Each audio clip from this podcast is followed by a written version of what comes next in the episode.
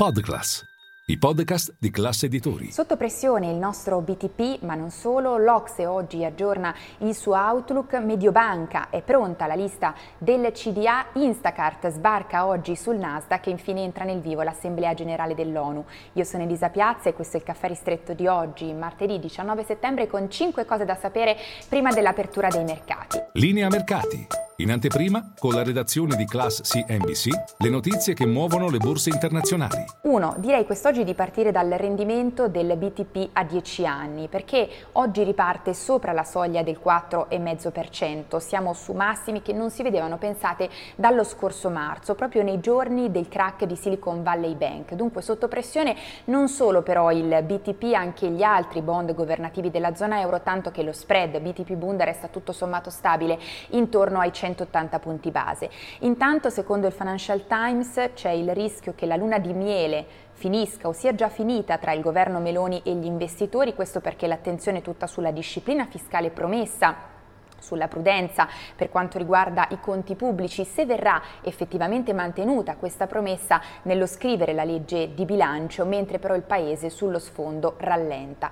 E poi due, a proposito di crescita, oggi l'Ocse aggiorna il suo outlook, le ultime stime erano state diffuse a giugno, Tanto è cambiato nel frattempo, sicuramente abbiamo visto più segnali di rallentamento sia nella zona euro che anche in Cina per esempio. Per quanto riguarda le scorse previsioni di crescita, a giugno l'Ocse prevedeva una crescita globale quest'anno del 2,7% e l'anno prossimo del 2,9%, mentre per quanto riguarda la zona euro quest'anno dello 0,9% e l'anno prossimo dell'1,5%. Il rischio è che si vada verso una sforbiciata. Staremo a vedere. A proposito poi di agenda macro, oggi il dato definitivo per l'inflazione nell'Eurozona zona ad agosto, vedremo se verrà confermato il preliminare 5,3%. E poi eh, 3, veniamo alle storie a Piazza Affari, Mediobanca in primo piano, è pronta la lista espressione del CDA uscente, si è tenuto nella serata di ieri il comitato nomine, ora manca solo l'ok definitivo che verrà dato dal CDA convocato per domani, la lista di 12 candidati non contiene nomi espressione di Delfin,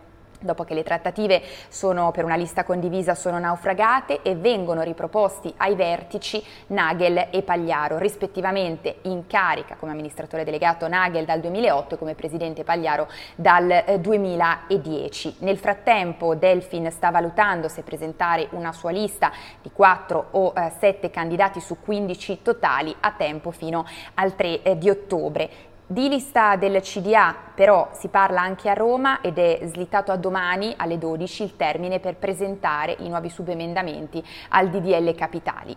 4. Ci spostiamo oltreoceano perché è tutto pronto per il debutto sul Nasdaq di Instacart dopo il successo eh, di ARM. Il prezzo della startup che ti consegna a casa la spesa è stato fissato nel limite massimo della forchetta, il che eh, porta a puntare ad una valutazione di circa 10 miliardi eh, di dollari, un quarto però rispetto a quanto Instacart era stata valutata eh, durante l'ultimo round di finanziamento nel 2021, ben 39 miliardi di dollari. È comunque una buona notizia l'approdo sul Nasdaq Nasdaq di Instacart perché si tratta della prima startup tech sostenuta da fondi di Venture Capital a quotarsi dal dicembre del 2021.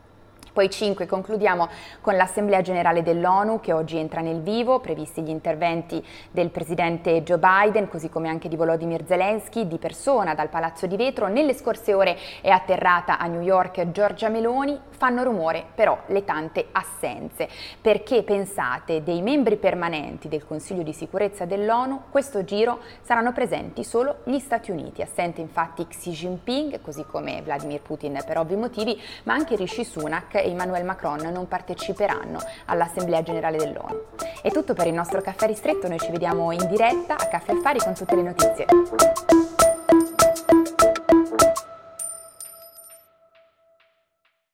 Ciao, scusa se mi intrometto nel tuo ascolto di linea mercati. Sono Francesco del team digital di Classe Editori. Volevo dirti che se vuoi essere sempre informato sull'andamento delle borse e sulle notizie che muovono i mercati, non solo in cuffia, ma anche al lavoro, se vuoi investire senza sbagliare e se vuoi offrire alla tua azienda e ai tuoi consulenti gli strumenti migliori, per te che ascolti i nostri podcast c'è un'offerta speciale con il meglio delle news e delle analisi di Milano Finanza, The Wall Street Journal e Barrons.